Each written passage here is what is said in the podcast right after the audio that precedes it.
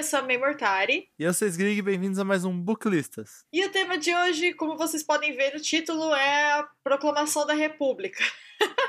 E não teve piada no começo, porque a piada é a gente que colocou só esse título no, na planilha de planejamento e não lembra o motivo, nem o significado, nem por que escolheu isso aí. Mas a gente acha que é porque a gente queria um episódio só com livros nacionais, de novo. E aproveitou e... o feriado do último domingo. Aproveitamos o feriado para colocar esse episódio aqui especial da Proclamação da República só com livros nacionais brasileiros. E também a gente espera que vocês tenham votado com consciência nesse último domingo, dia 15. Vontade de comer um bolo. a mensagem. Que mensagem? Ai, ai. Eu já tô nervosa, porque quando esse episódio for pro ar, já vai ter resultado, assim, já. sabe? E eu vou, eu vou, eu não sei. A gente tá gravando isso aqui durante o dia da eleição e a gente não faz ideia do que vai acontecer ainda, gente. Então, assim, ó, por favor, eu quero estar feliz na terça-feira. Gravando o episódio de Proclamação da República no dia da Proclamação da República. É isso, perfeito. Foi de propósito isso, não é porque a gente enrolou, não, tá? A gente queria essa, essa metalinguagem. Não, lógico. Lógico que a gente queria. E como hoje a gente não tá muito de enrolação, né, Sgrig? Porque tá um calor horroroso, nem todo mundo nesse podcast tem um ar-condicionado. Eu tô com dor nas costas, nem todo mundo nesse podcast tem uma cadeira gamer. Ah, nem todo mundo nesse podcast dormiu à noite? Pois é, no caso, essa pessoa que não dormiu fui eu mesmo. É lógico que foi você, Sgrig. Você acha que eu vou passar a noite sem dormir? É. Tá achando que eu tenho quantos anos? 15? Eu também não tenho 15. Mas falando em 15. Falando em 15?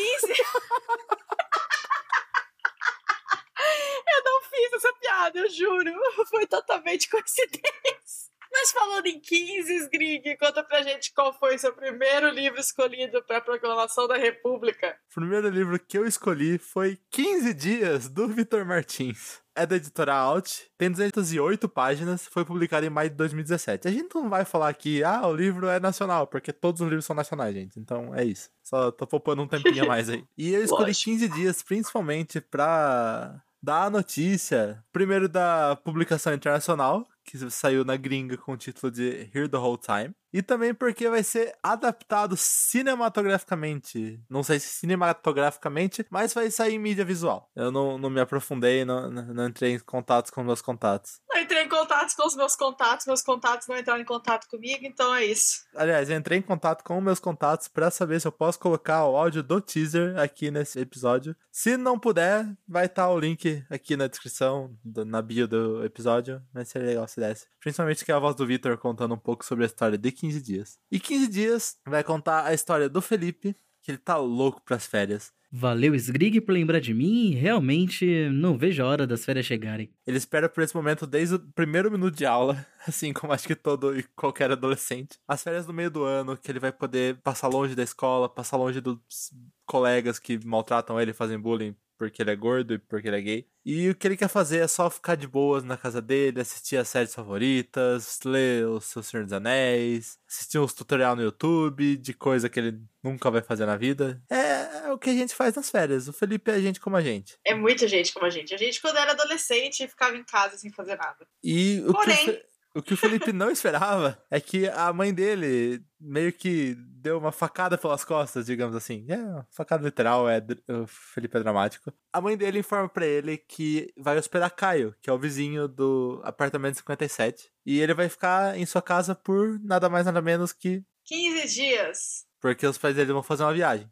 E o Felipe entra em desespero, porque o Caio sempre foi seu crush desde a infância. E o Felipe é inseguro com o seu corpo. Não com sua sexualidade, ele já é bem seguro disso e aceita bem tanto ele quanto a mãe. Mas em relação ao seu corpo, ele é muito seguro, porque ele é um menino gordo na adolescência. E sei bem como é isso. E os dias que ele queria passar de boas assistindo, vai passar roendo as unhas, provavelmente, não conseguindo conversar com o seu novo roommate eu amo a aleatoriedade do começo dessa história, que é os pais do menino irem viajar e deixarem ele com a vizinha. Ele nem é amigo do filho dela mais, faz Gente, muito tempo. Gente, não tem um parente, pelo amor de Deus. Sabe, não tem uma avó, não tem uma tia, é... não tem nada. Vai deixar com a babá, vizinha. sei lá. Babá.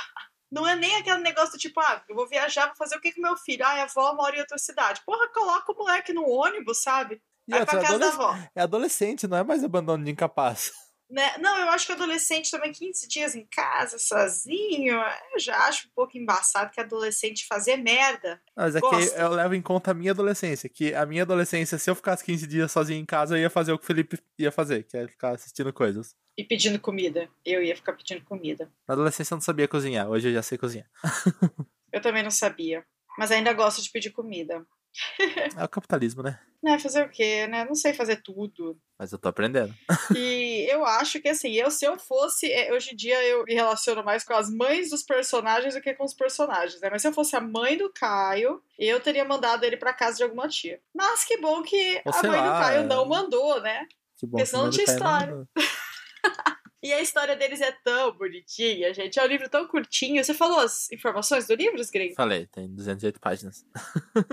É muito curtinho, gente. É muito rápido de ler e é muito gostoso. E eu tô muito ansiosa para ver esse livro virar uma adaptação audiovisual, porque eu acho que vai ser muito legal. E o Victor fez um unboxing da caixa que ele recebeu com as edições gringas e tá tão lindo. Amo a capa brasileira e não sei se eu trocaria pela de Here the Whole Time, mas a edição tá muito bonita. Tá capa dura, tem jacket e é, é as coisas oh, que a gente gosta. Tudo que a gente gosta, capa dura, jacket. A gente gosta de livro, a gente não gosta de ler, né? Aquela, aquele meme velho. Livro não é pra decoração? Ué. eu gosto de livro bonito pra ficar enfeitando minha estante. Eu, eu amo que no unboxing do Victor, ele tira a jacket e fala: Ah, aqui é na. Na lombada tem escrito em dourado, igual letra do Harry Styles. Chique, acho as, chique. As, as, referências. Mas tá muito bonita mesmo, e, e é isso. Agora eu não lembro se o unboxing foi em português ou em inglês. Eu acho que foi em inglês. eu não vi ainda, mas tudo bem.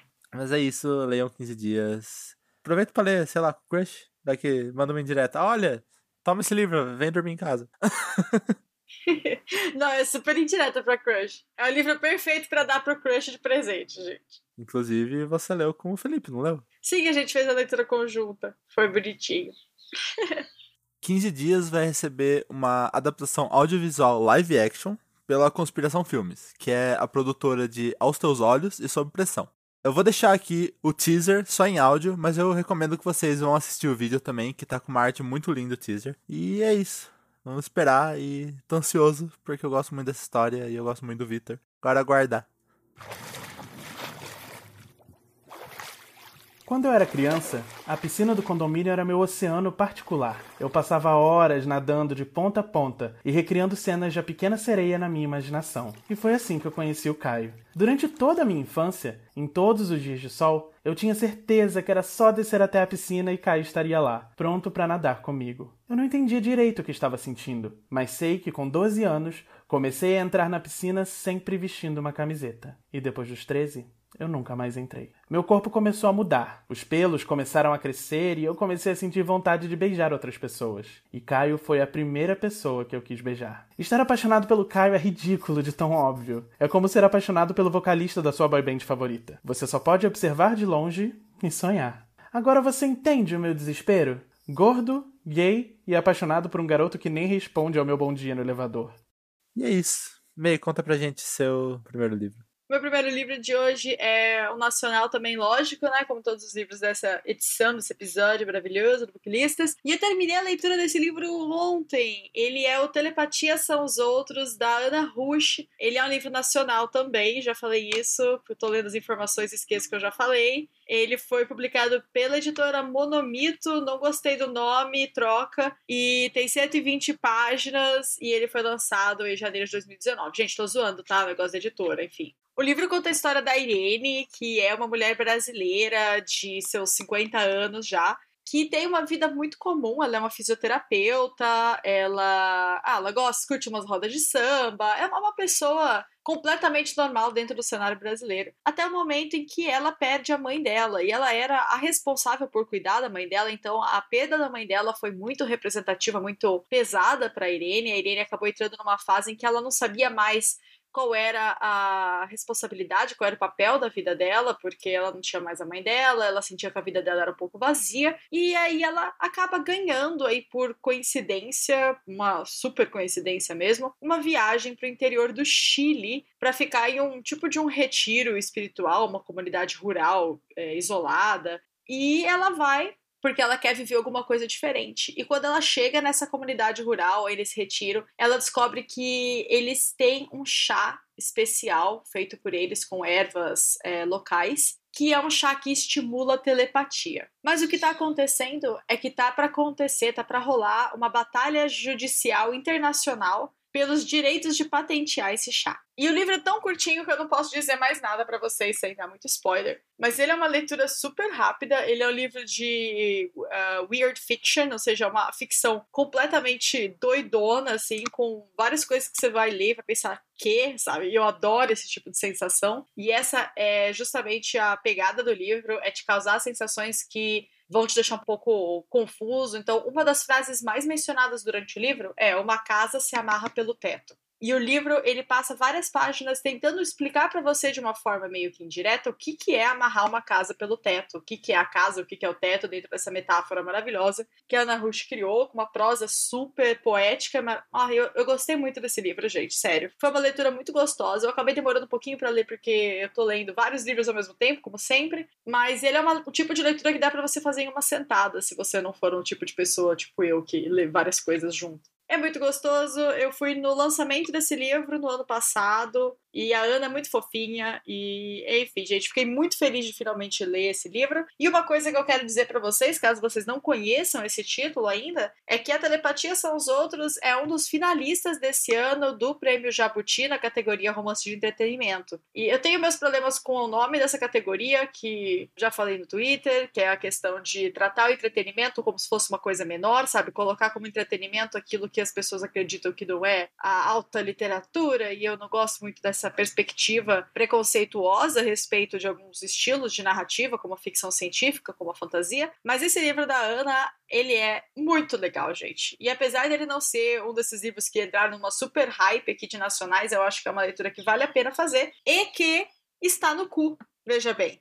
Tá no cu, você pode ler um dia, ficção científica, finalista do Jabuti, vale a pena. Eu acho que a gente devia traduzir weird fiction pra ficção fora da casinha. Ficção bizarra. Ah, nome é, chato. É, é ficção fora da casinha. E tem um detalhe que você não falou. Uma coisa que Ana Rush também divide com você, que é a agência literária. Ah, sim, sim, ok. Ai, é que eu não, não, não fiz esse anúncio aqui no Booklistas ainda, mas o pessoal que me segue no Twitter. Ah, já tá tudo anunciado. Tá tudo anunciado, mas agora eu sou uma, uma agente, uma autora agenciada, gente. Tanto chique. Autor agenciado pela agência MAG, né? Que é a agência da Gabi Colicino e do Sol Coelho. E tem vários autores nacionais maravilhosos que também são agenciados pela MAG. E uma das autoras nacionais maravilhosas agenciada pela MAG é a Ana Rush. Então, gente, vocês imaginam a minha cara entrando, sendo colocada no grupo da MAG, vendo a Ana Rush lá, eu fiquei tipo, rapaz, o negócio tá ficando sério.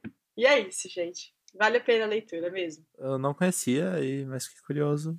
Então, talvez eu, eu leia, apesar de eu não estar lendo nada recentemente. Falei pra May, quando a gente marcou de gravar esse episódio, ah, dá tempo de eu terminar de ler o livro que eu tô lendo pra eu colocar e eu não terminei. eu terminei, eu falei que eu ia terminar esse livro. E eu não terminei. Quem é que lê bastante agora, hein, Scrigner? Ah, sei lá. A gente não. Não é a gente. Continuando, Skrig, conta pra gente o seu segundo livro de hoje. O meu segundo livro também tem uma coisa em comum com o primeiro, que é a questão da aceitação do corpo, que é Amor Plus Size, da Larissa Siriani. Foi lançado aqui pela Verus. Acho que só aqui, não creio que tenha sido lançado internacionalmente ainda, mas deveria. Tem 339 páginas e a publicação é de agosto de 2016. Em Amor Plus Size temos a história da Maite, que é gorda, e ela passa a infância e adolescência sendo rotulada pelo peso dela, com uma mãe que tenta ao máximo fazer ela emagrecer, sendo que essa nunca foi a vontade dela. Porém, graças a um ensaio amador feito pelo amigo dela, um agente fotográfico, falando em agência novamente, um agente fotográfico vê essas fotos, que é amigo do pai do amigo dela, e fala: Meu Deus, eu preciso dessa modelo na minha agência. E é aí que a vida da Maitê começa a mudar. E entre altos e baixos dessa carreira, ela precisa continuar na escola, porque ela ainda é uma adolescente, e, e lidar com tudo isso. Essa vida nova, onde as pessoas a admiram por ela ser quem ela é, por ela ser linda de corpo inteiro, não. Ai, nossa, mas você é tão linda de rosto. E é isso. Frases que as pessoas precisam aprender a parar de falar, né? Precisam, nossa. Ai, que bonito o rosto dela. Mano, que inferno, sabe? Ou você elogia, você cala a boca. Faz esses elogios que, na verdade, só vai fazer as pessoas se sentir mal, nada a ver.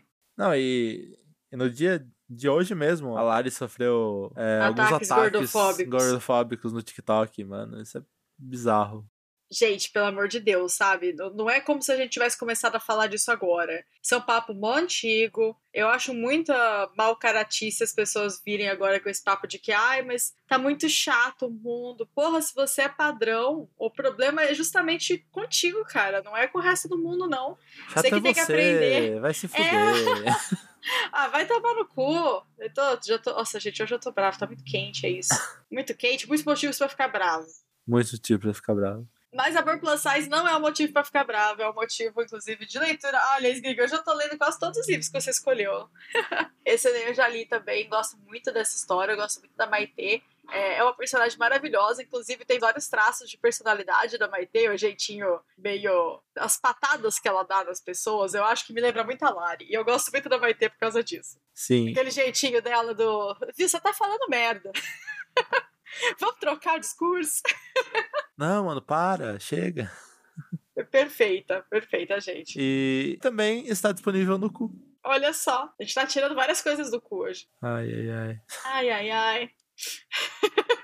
E o seu segundo livro, Amei, qual é? O meu segundo livro de hoje é, na verdade, um conto nacional super recente que foi lançado agora em outubro de 2020, que é o A Noite Cai, escrito por Camila Cerdeira. Ele é nacional também, como todos os outros. Esse aqui é independente, tem 41 páginas. E ele conta pra gente a história da Ana e da Cecília, que são irmãs gêmeas de uma linhagem de bruxas Yorubá. Então, é uma história de fantasia envolvendo magia que se passa aqui no Brasil, que se passa no Nordeste do Brasil e que tem muita influência de religiões de matriz africana. É maravilhosa forma como o autor colocou esses elementos dentro da história. Eu achei que ficou muito incrível e que tem uma pegada super nacional e uma história que é de muita fantasia e que vai contar sobre a Ana, uma dessas irmãs que acaba tendo que ficar até mais tarde na faculdade um dia fazendo trabalho e aí ela encontra com a crush dela lá para fazer o trabalho, né? Ficar um tempinho perto da crush, ela não tem muita coragem de abrir o jogo com essa crush, ela tem muita vergonha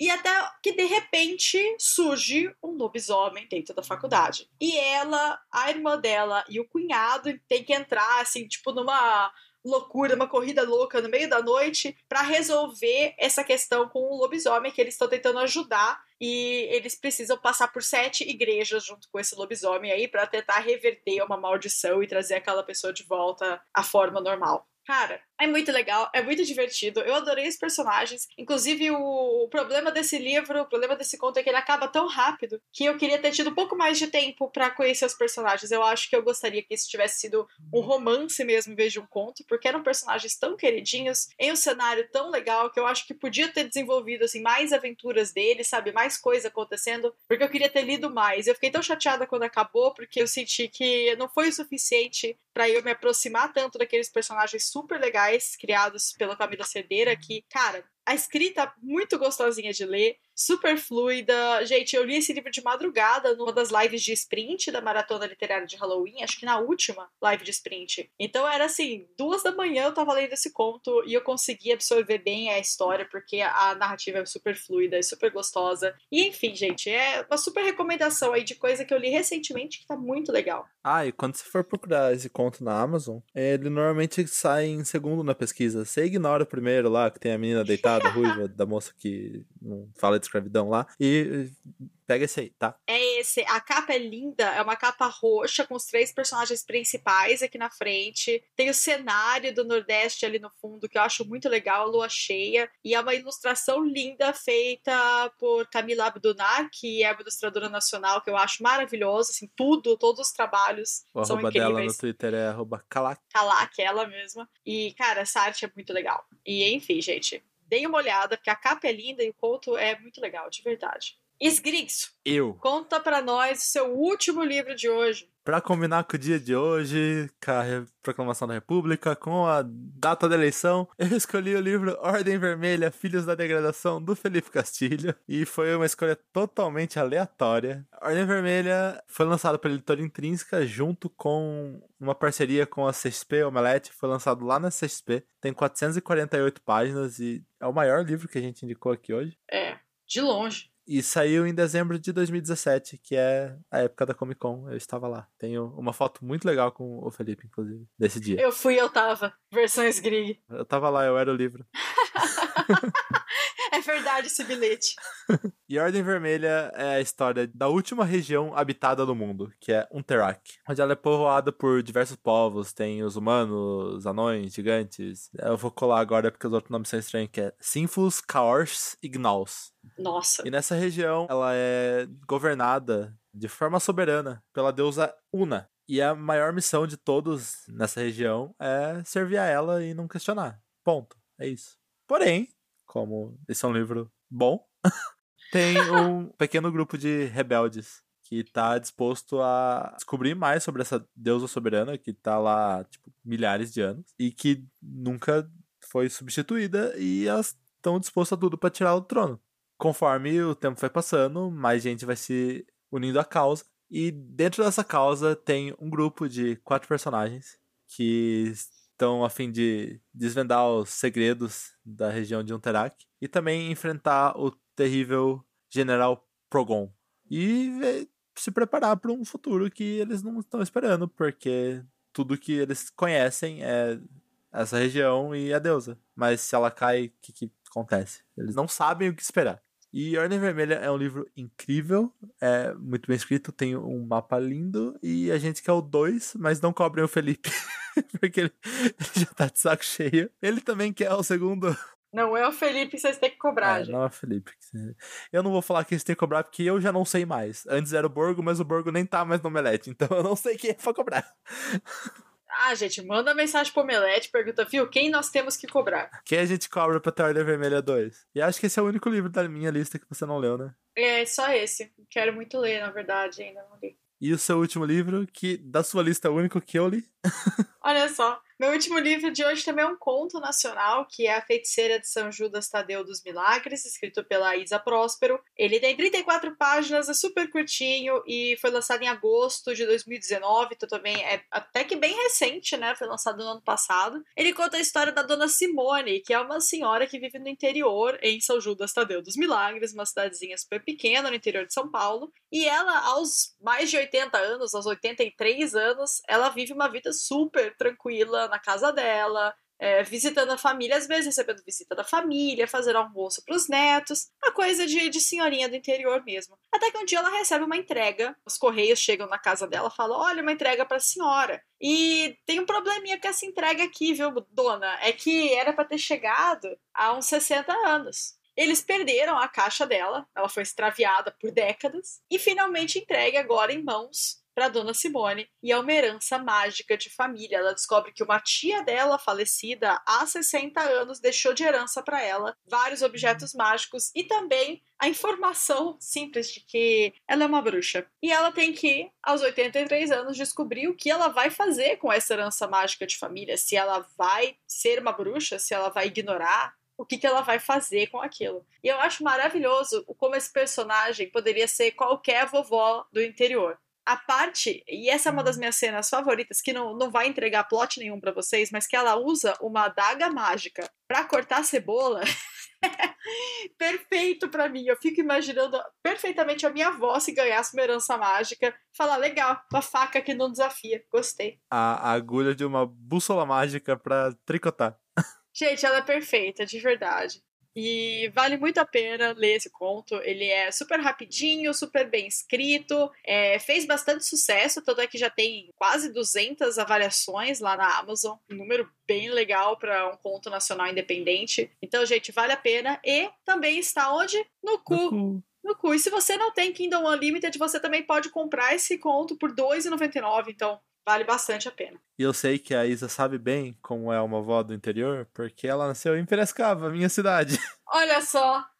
Coincidências do mundo literário, não é mesmo? Sim, eu só descobri quando eu li esse livro que tá na descrição do autor no final. Maravilhoso. Esse você leu na Sgrig? Esse eu li, foi o único que você indicou que eu li. Mas eu gostei muito da premissa dos outros e procurarei. Yes. Leia os outros, que eles são todos muito queridinhos. E é isso, né, gente? Terminamos por aqui mais um episódio do Booklistas. Esse é episódio de Proclamação da República, o episódio que nós escrevemos no planejamento sem explicar o que, a gente queria, mas a gente espera que tenha sido essa mesma a nossa ideia quando a gente pensou nesse episódio. E eu queria saber quais são, então, os livros nacionais que vocês recomendariam pra gente ler, porque eu vejo que quando a gente faz esses episódios de nacional, sempre tem pelo menos um livro aí que a gente acaba repetindo, dois livros que a gente acaba repetindo. Então, se você tem alguma leitura nacional para recomendar pra gente, gente, manda lá no nosso Twitter. Que quem sabe a gente lê, né? Porque não. ler não tá tendo. Mas você encontra tá a gente lendo. pelo Twitter, arroba booklistas, e também pelos nossos Twitters pessoais. O meu é arroba esgrigneiro. E o meu é arroba memortari, mas essas informações junto com todas as informações que vocês precisam, estão ali no box de descrição do episódio. É isso, gente. Um beijo. O episódio ficou meio curtinho, mas que a gente tá com calor e com sono cada um com um. Hoje tá difícil, mas deu para passar todas as recomendações que a gente queria para vocês. E a gente nem ficou tão pistola hoje, só não, em algumas foi... partes. É que a gente ainda não sabe o resultado, né? Não dá pra ficar pistola ou feliz. A gente tá em stand-by aqui hoje. É, vou, vou tomar meu café da manhã, meu chá com bolos. Vai, vai, amigo. Beijo, inclusive, gente. Inclusive, mas só deixando ah. claro, eu não voto no bolos porque eu não voto em São Paulo, então. Eu queria estar tá votando em São Paulo. Enfim, né? Fazer o quê? A gente tem é, nem tudo é perfeito. Enquanto, enquanto aqui pessoas. em Prescaba tem uma prima do meu pai sendo candidata a prefeita pelo PSL. Yay! Nossa, esgriga. Boa sorte nas reuniões de família, amigo. Não, ela é distante, eu não, não vi ela tipo, duas vezes ah, na minha vida. Que bom. Ok, menos mal. Menos mal. Só espero que ela não ganhe. Torcendo contra, torcendo contra, gente. Não, não, não tô só torcendo contra, eu fiz propaganda contra. Perfeito. É assim que tem que ser, né? Sim. Gente, um beijo. Beijo, tchau, tchau. Tchau. Este podcast foi editado por Fê Gomes.